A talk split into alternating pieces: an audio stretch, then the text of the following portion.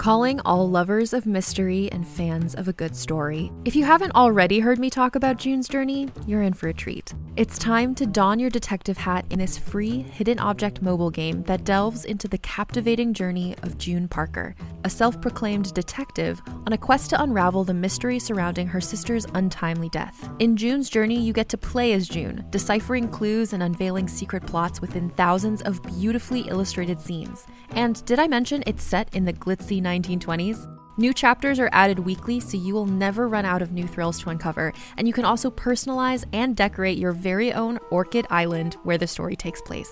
How sharp are your detective skills? Find out when you download June's Journey on your Android or iOS device, or play online via Facebook Games. Your detective journey awaits. Hey there, it's Rachel Ballinger, and I am thrilled to invite you to Rachel Uncensored, my podcast where I get real with my friends and celebrity guests, where we talk about all sorts of topics. From personal stories to hot button issues, we cover it all. New episodes drop every Wednesday, so make sure you tune in on Apple Podcasts, Spotify, or wherever you listen to podcasts. Trust me, you won't want to miss out on the fun and candid conversations we have here on Rachel Uncensored.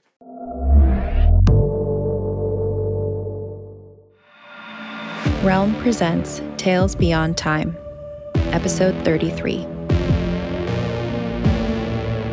Hello, fellow travelers, and welcome back. This is Tales Beyond Time, presented by Realm, and I'm Marco Palmieri, here to guide you the rest of the way on the eerie adventure we started last week.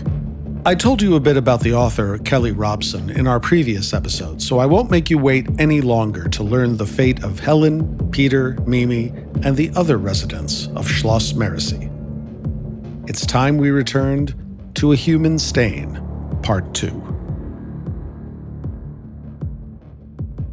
Birchen left at the first light of dawn. Helen's pounding headache woke her just in time to spot him from her bedroom window, rowing across the lake in the skiff pocking the water's surface with each frantic pitch of the oars. She'd never seen him move so quickly, put so much of his bulky muscle to work. It was as though he were escaping something. Anxiety wormed through her breast. If she called out to him, he'd turn around and row back. But the window latch was stuck, the claw cemented into the catch with years of dust and grit. She struggled with it for a minute and then gave up. Her head throbbed, her mouth was coated in grit, and her eyes felt as though they'd been filled with sand. She crawled back to bed and shoved her head under her pillow.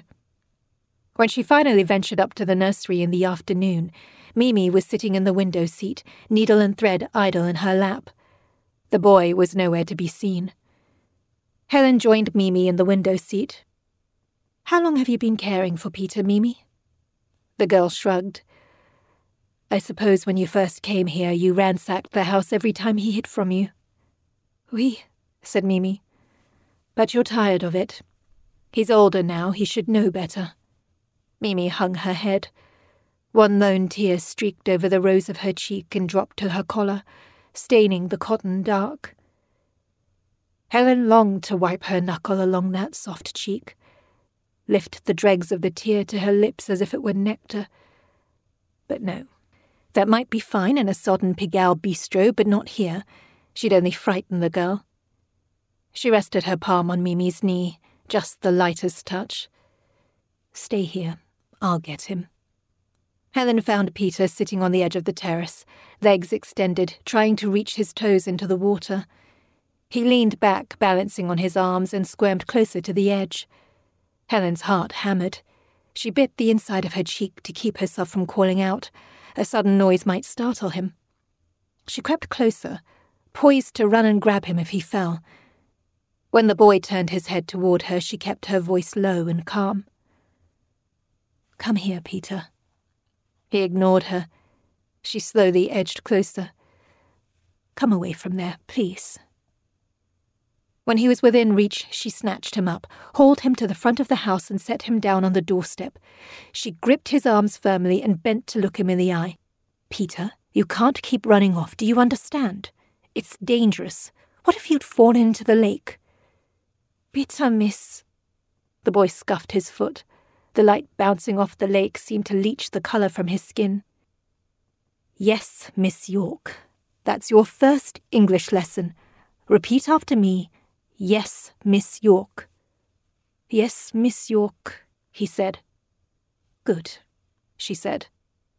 He raised his hand to her cheek. He gave her one brief caress, and then snaked two of his fingers into her mouth. Helen reeled backward, her arms pinwheeled. She grabbed for the door handle but missed. When she fell, she raked her shin along the doorstep's edge. Peter stood over her and watched as she keened in pain, clutching her leg and rocking on the ground like a turtle trapped on its back. She rolled to her side and wadded her skirt around her leg to sop up the blood. When she could stand, she grabbed his hand and yanked him upstairs, lurching with every step and smearing blood in a trail up the steps. Mimi met her on the upper landing. Helen shoved the boy into her arms, dropped to the floor, and raked up her skirts. Blood poured down her leg and into her shoe. Her shin was skinned back, flesh pursed around gleaming bone. She fell back on one elbow, vision swimming. Mimi guided her to a chair and lifted her skirts.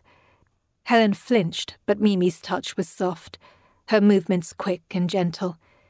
She ran out of the room for a moment, then returned with rags and a jug of water. As Mimi cleaned her wound, Peter cowered in the window seat. Helen kept a close eye on him. He was crying again, silently, his mouth forming one word over and over again Mamma. Mimi put the final tuck into the bandage, then squeezed Helen's knee and looked up, her brown eyes huge. Merci, Helen breathed. Mimi smiled. Lips peeled back over gaping gums. Wire wormed through pinholes in her back teeth. Helen recoiled. She grabbed the edge of the table and hauled herself to her feet. She stumped over to the window seat, grabbed Peter's shoulders, and shook him hard. That's enough, she yelled. No more games, no running off on your own, understand? The boy sobbed. She lowered her voice, trying to reach a source of calm deep within her. Don't be afraid, Peter. I'm not angry any more. What do you say? Yes, Miss York. Very good. I understand you miss your mother and father. It hasn't been very long since they died, but it will get easier with time. Bitte, miss, the boy said. Mamma and Papa died many years ago. The cook and steward blocked her questions. In between their one word answers, they commented to each other in an impregnable Bavarian dialect, gossiping about her, no doubt, as if she weren't even there. And why shouldn't they? She was acting like a madwoman, limping around the kitchen, waving her arms and yelling at them in every language she knew. Helen took two deep breaths and tried again. A few days ago in Paris, Herr Lambrecht told me his brother had just passed away. He had to travel to Meresee and take responsibility for his nephew, the house, and the family finances. Is that true? Yes, Fraulein, said the steward. There. Everything was fine. The knot in Helen's chest loosened. But Peter just told me his father and mother have been dead for years. Yes, Fraulein, said the steward. How can you say that? Helen longed to grab him by the throat, shake him until he rattled. How can both those things be true? The steward ran his tongue over his stained teeth. It's not my place to contradict either Herr Lambrecht or his nephew. It was no use. She stumped up to the nursery. Mimi and Peter stood in the middle of the rug waiting for her. Peter, play with your blocks. I want to see them in alphabet order when I return. She pointed at the blocks. A, B, C. He knelt on the carpet and began stacking the blocks, obedient for the moment. She didn't trust him, though. She wedged a chair under the handle of the door, trapping them both inside. Then she stumbled downstairs to the library. It was locked, but one stubborn shove and the lock gave way. The desk was abandoned, cubby holes dusty, drawers empty except for old pen nibs, bottles of dried ink, and a silver letter opener shaped like two entwined sea serpents. So many letters I can't make sense of them, Birchen had said. Had he taken everything away to Munich? It made no sense. Why would Birchen lie to her? He knew how desperate she was. No more friends to borrow from. Nothing left to pawn. She would have followed him across the world. She had no other option. She lit a cigarette and pulled hot smoke deep into her lungs. By the time it had burned down to her knuckles, she was sure the mistake was nobody's but her own. It was typical of her, always too busy searching for the next joke to listen properly. Behan had said his brother was dead, but not newly dead.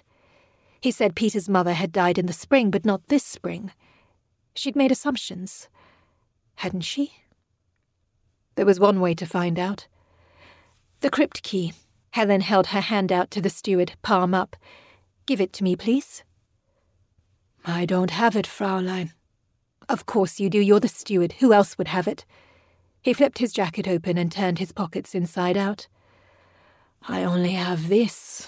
A blue and white evil eye medallion spun at the end of his watch fob. You should have one of these, Fraulein. It keeps you safe. Helen ransacked the house for keys and limped down the cellar stairs. Her mouth began watering as soon as she smelled the salty air. She lit a cigarette. It dangled from her lips as she tried each key in turn. None fit the crypt's lock. She leaned on the door with all her weight, but the heavy iron hinges didn't even shift. She squinted through the keyhole. Only darkness. She lowered herself to the floor and threaded her fingers under the door. A feathery shift of air drifted from below, ruffling her hair. It smelled delicious, sea salty and savoury, like a good piece of veal charred quickly over white hot coals and sliced with a sharp knife into bleeding red pieces. Her fingers brushed against something. Forcing her hands under the door, she caught it with the tips of her fingers, drew it out. It was a tiny vertebra, no bigger than the tip of her finger. Helen held it close to the candle flame, turning it over in her palm. It was brown with dried blood. The canal piercing the bone was packed with white crystals. She picked at them with her fingernail. Salt. There was something else under the door, too a tooth coated in a brown blush of blood. A tendril of frozen flesh hung from its root. Helen limped upstairs, the chair she'd leaned against the nursery door was wedged so tightly, the feet scratched two fresh scars into the floor as she dragged it away. Peter waited in the doorway. Mimi was curled up in the window seat. Is this yours? She showed him the tooth. No, miss. He skinned his lips back. His loose tooth hung from his gum by a thread. Where did it come from, then? He blinked up at her, eyes clear and innocent. Bitte, miss. I don't know. Tall as he was in that moment, he seemed little more than an infant. His voice was quite lovely. The effect of a slight childish slur on those German vowels was adorable. Do you know where the key to the crypt is? No, miss. Have you been inside the crypt? No, miss. He was just a child. Children had no sense of time. Did he even know the difference between a month and a year? She'd gotten herself worked up over nothing. The steward and cook had taken a dislike to her, but it was her own fault. She should have taken care to make friends with them. But no matter. Behan would be back in a few days, and the summer would continue as planned. Helen brought Mimi and Peter their dinner, barricaded them in the nursery, then helped herself to a bottle of claret from the steward's pantry. She set it on the dining room table beside her dinner plate, no corkscrew, and she hadn't found one while searching through the house for keys. The steward must have hidden them. She hadn't seen any cigarettes either.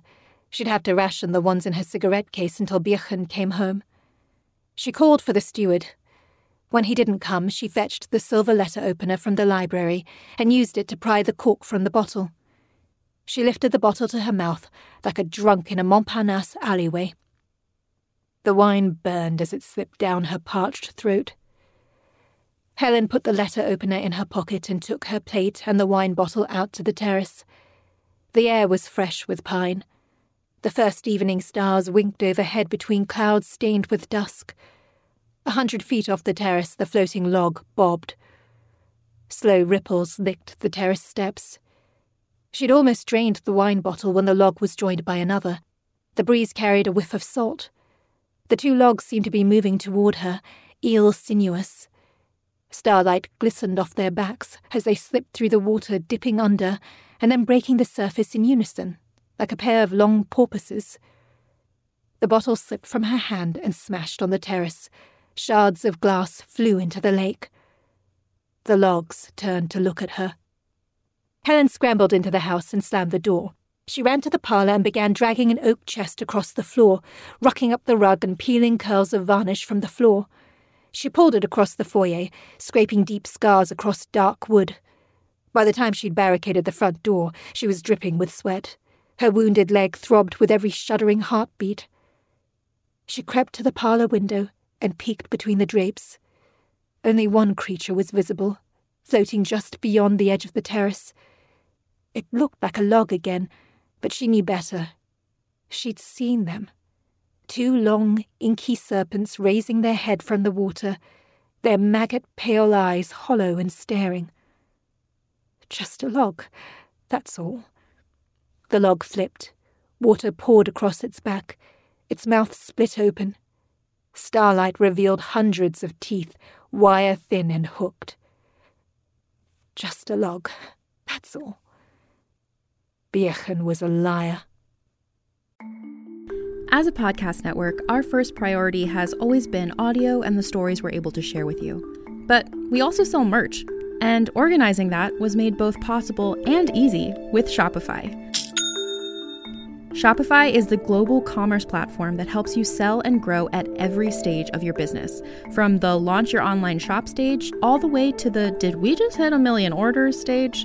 Whether you're selling scented soap or offering outdoor outfits, Shopify helps you sell everywhere. They have an all in one e commerce platform and in person POS system, so wherever and whatever you're selling, Shopify's got you covered. With the internet's best converting checkout, 36% better on average compared to other leading commerce platforms, Shopify helps you turn browsers into buyers.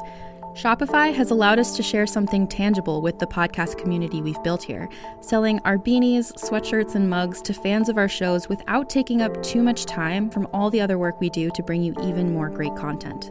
And it's not just us, Shopify powers 10% of all e commerce in the US. Shopify is also the global force behind Allbirds, Rothy's, and Brooklinen, and millions of other entrepreneurs of every size across 175 countries. Because businesses that grow, grow with Shopify.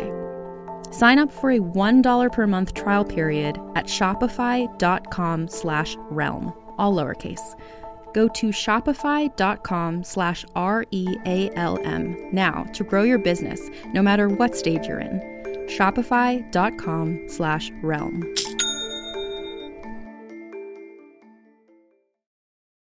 Hey there, this is Justin Bartha. I made a funny new podcast, King of the Egg Cream. It has the greatest cast in the history of podcasts with actors like Lewis Black, I'm torn by my feelings for two women. Bobby Cannavale, You can eat it, or if someone hits you, you can put it on your cut. Melanie Lynskey, I wonder what these marvelous things are that look just like boiled chicken feet. Jason Ritter, I can break things and pick locks and kill people. Michael Stuhlbarg, The whole point is to inspire people that they should make themselves better. Ari Graynor, No, don't whet its appetite. What are you, an idiot? me, Justin Bartha, That's not just any egg cream, that's a Lemke's special. and all narrated by the hilarious Richard Kind.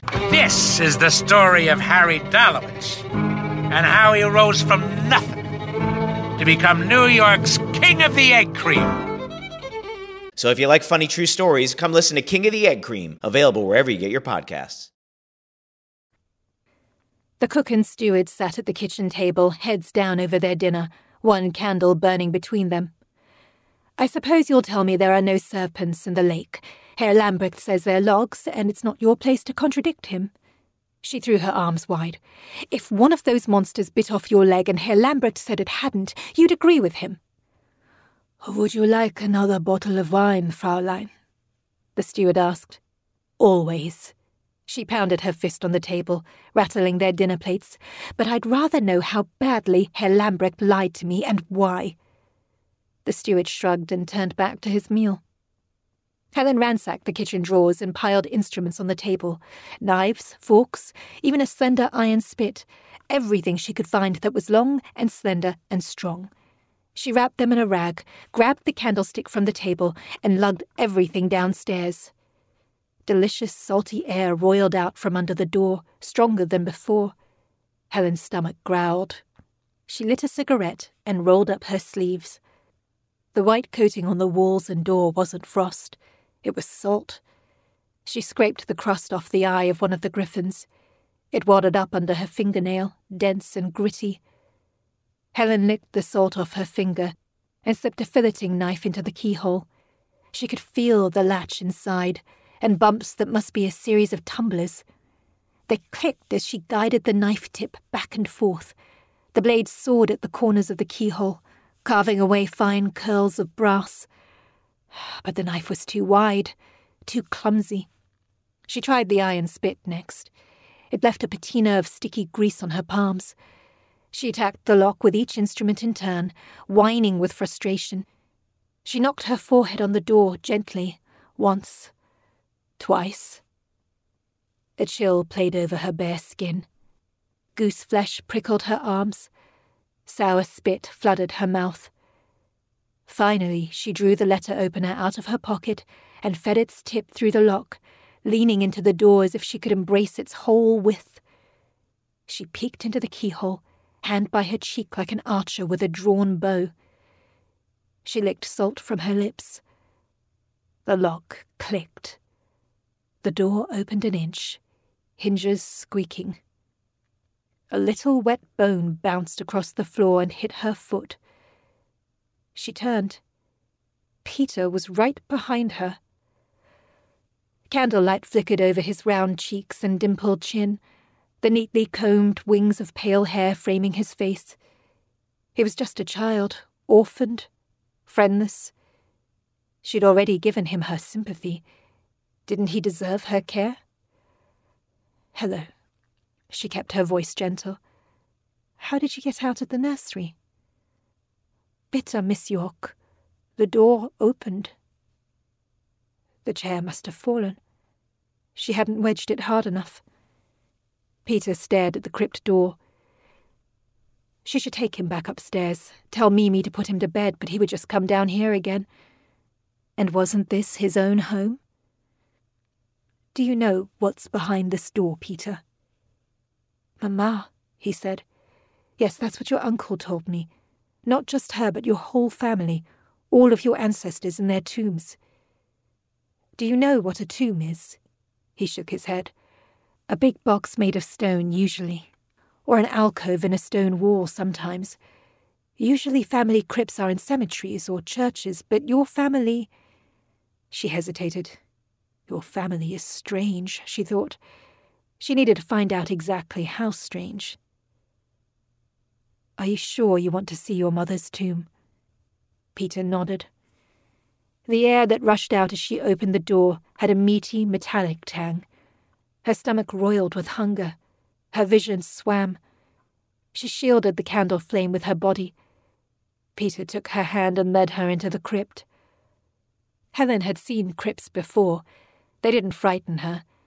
At age five, she'd seen her mother shut away in a Highgate cemetery tomb. She'd kissed her first girl in the crypt at St. Bride's after stealing the key from the deacon and she'd attended parties in the Paris catacombs, drank champagne, watched by thousands of gaping skulls. But this was no crypt. The passage opened into a wide cavern, its walls caked with salt crystals and honeycombed with human sized alcoves, rough indentations hacked out of the rock with some primitive tool. Some were deep, as if they might be passages some gaped shallow and empty, and others were scabbed over with a crusted mess the colour of dried blood, leaking filth down the crystalline walls. One of these was just over her left shoulder. Tiny bones were embedded in the bloody grime. It smelled like fresh meat. A few, just a few here and there, were furred over with cobwebs, the same bloodless pale pink as Peter's skin. At the bottom of the cavern, a wide pool of oily water quivered and sloshed. Mamma, Peter said. Papa. I don't think they're here, Peter, she whispered, pulling him back toward the door. His hand slipped from her grasp. He ran to a cobwebbed alcove and plunged his hand deep inside. She grabbed his jacket and pulled him away. The strands clung to his arm, stretched and snapped. When his hand appeared, he held tight to a squirming grub the size of his head. His fingers pierced its flesh. The wounds dripped clear fluid. Its eyes were dark spots behind a veil of skin. Its tiny, toothless maw opened and closed in agony. Brother, Peter said. He raised the grub to his lips and opened his mouth. Helen swatted it out of his hand. The grub rolled across the floor of the cavern and plopped into the pool. She ran, dragging Peter behind her by his elbow. Helen slammed the door and braced it with her shoulder, throwing her weight against it as she jabbed the lock with the letter opener. Getting the door open had been sheer luck. She'd never get it locked again, not if she worried at it for a hundred years. She couldn't believe her stupidity, opening doors that should stay shut, going places she didn't belong, trusting Birchen as if she actually knew him, as if he were human. Stupid, stupid, stupid, she said under her breath. The lock clicked. She fell to her hands and knees, weak with relief. Pain shot up her leg. Her vision darkened. Peter lifted the candle. Yes, Miss York? She sucked air through her teeth and wrenched herself around to sit with her back against the door. She would get away from Peter, run as fast and as far as possible, into the mountains, into the forest, anywhere but here. But she didn't think she could stand. Not yet. Do you remember your mother? Your father? Do you know what they are? Monsters with hollow, staring eyes. Her voice rose to a shriek. Do you know what you are? No, Miss York. I know you. He sat at her feet and slipped his hand into hers.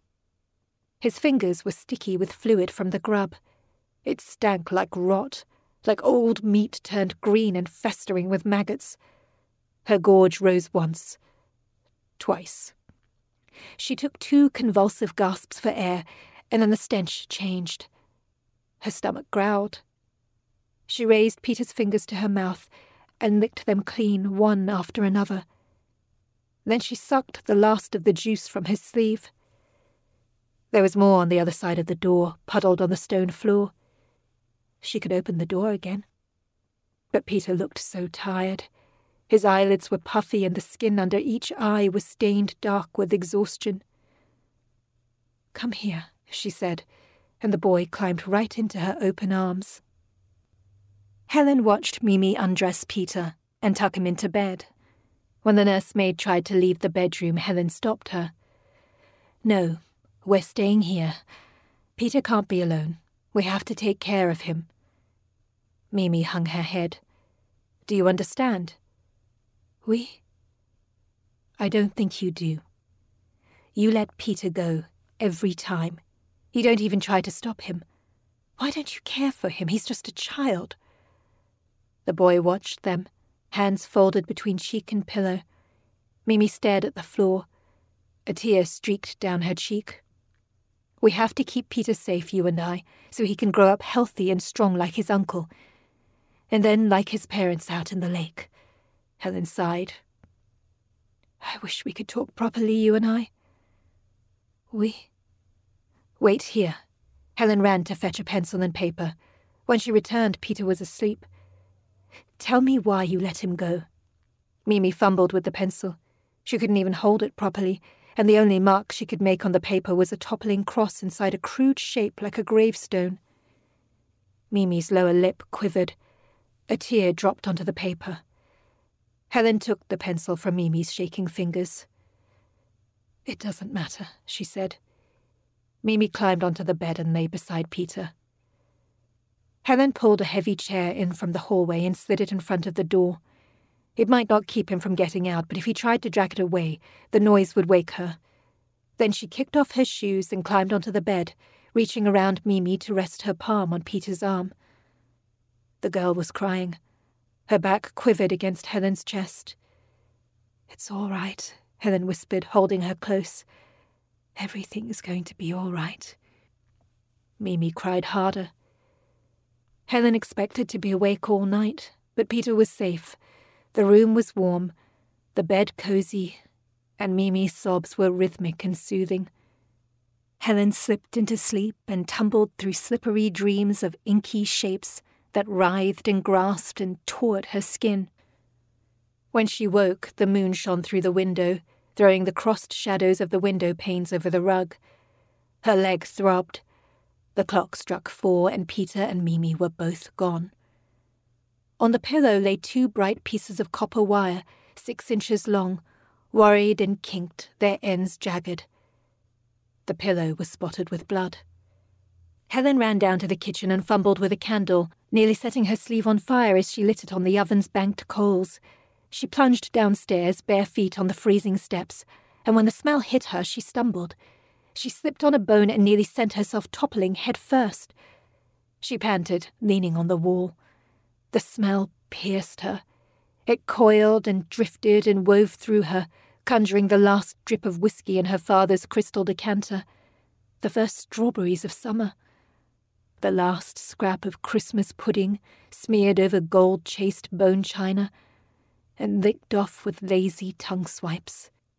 It smelled like a sticky wetness on her fingers, coaxed out of a pretty girl in the cloakroom at a Mayfair ball, slipped into a pair of silk gloves and placed on a young colonel's scarlet shoulder during the waltz. The smell was so intense, so bright it lit the stairwell. The air brimmed with scents so vast and uncontainable they poured from one sense to the next, banishing every shadow and filling the world with music. Helen fell from one step to the next, knees weak, each footstep jarring her hips and spine. Her vision spun. The cellar brimmed with halos and rainbows, a million suns concentrated and focused through a galaxy of lenses, dancing and skipping and brimming with life. The only point of darkness in the whole cellar was Mimi. The nursemaid crouched in front of the crypt door. She humped and hunched, ramming her face into the wood as if trying to chew through it. The threshold puddled with blood. Mimi's jaw hung loose. It swung against her throat with every thrust. Her nose was pulped, upper lip shredded. The skin of her cheeks sloughed away. The remains of her teeth were scattered at her feet. Helen grabbed her foot with both hands and heaved, dragging her away. Mimi clawed at the floor, clinging to the edges of the stones with her shredded fingernails. Miss York.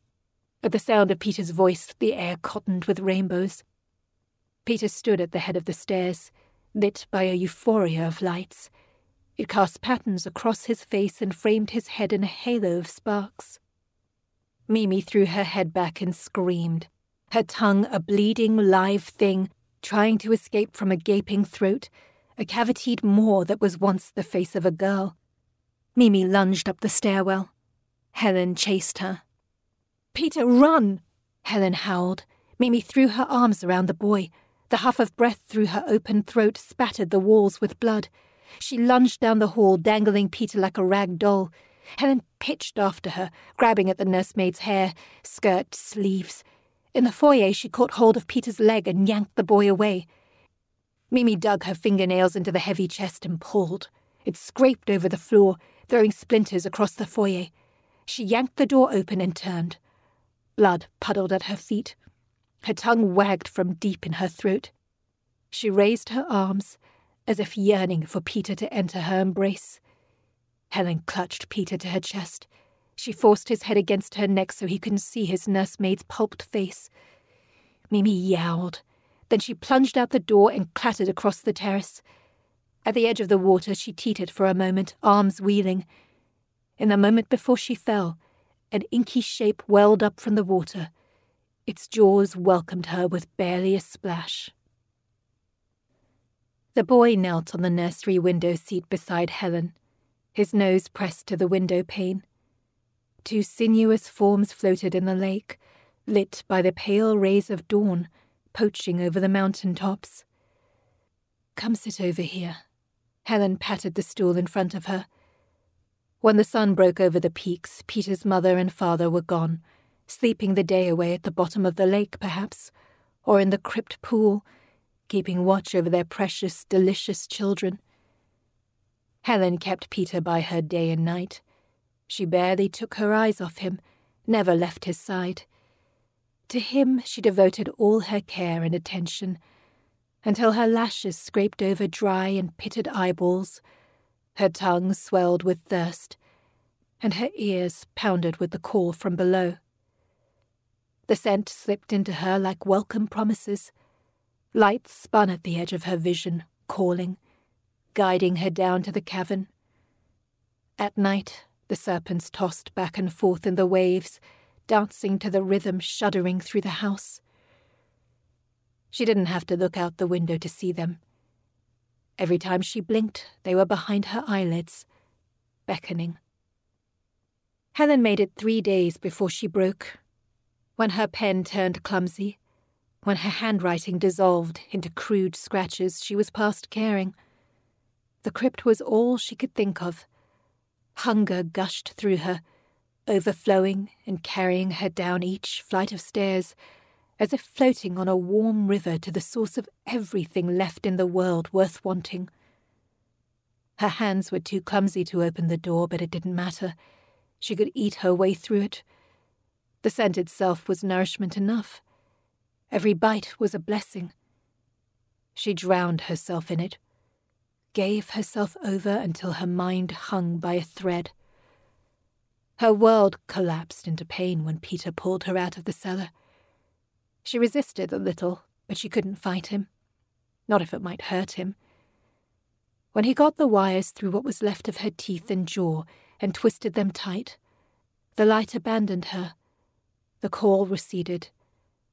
The house darkened. Will you be all right now, Miss York? Peter asked. We, she said. What is it about Gothic horror that it still resonates well into the 21st century? Is it the ominous and ancient settings? The creepy atmosphere? The impeccable manners of the slightly off characters? All of the above? I suppose it doesn't really matter. Once we get a taste of the macabre, we just end up craving more. If you're in the mood for more horror, may I suggest you check out Spider King, in which a wrongly incarcerated black man makes a very dangerous bargain to earn his freedom. Or maybe try Roanoke Falls. Something is punishing the people of a small Virginia colony with blood.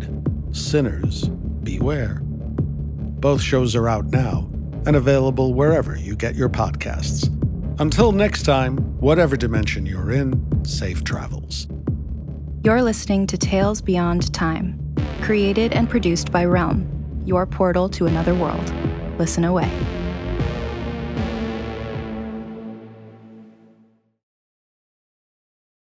Hey there, it's Rachel Ballinger, and I am extremely excited to invite you to Rachel Uncensored. It's my podcast where I sit down and get real with my friends and celebrity guests, where we talk about all sorts of topics. And sometimes we might be under the influence when we do so. We cover things from personal stories to hot button issues and it's the only place on the internet you can find an uncensored version of me. It's a side of me that you might not have seen before because it's not the most family or brand friendly. But don't worry, I'm still sort of slightly a decent human being. If you're intrigued, then make sure you check it out. New episodes drop every Wednesday. You can find it on Apple Podcasts, Spotify, or wherever you listen to podcasts. Trust me, you won't want to miss out on the fun and candid conversations we have here on Rachel Uncensored.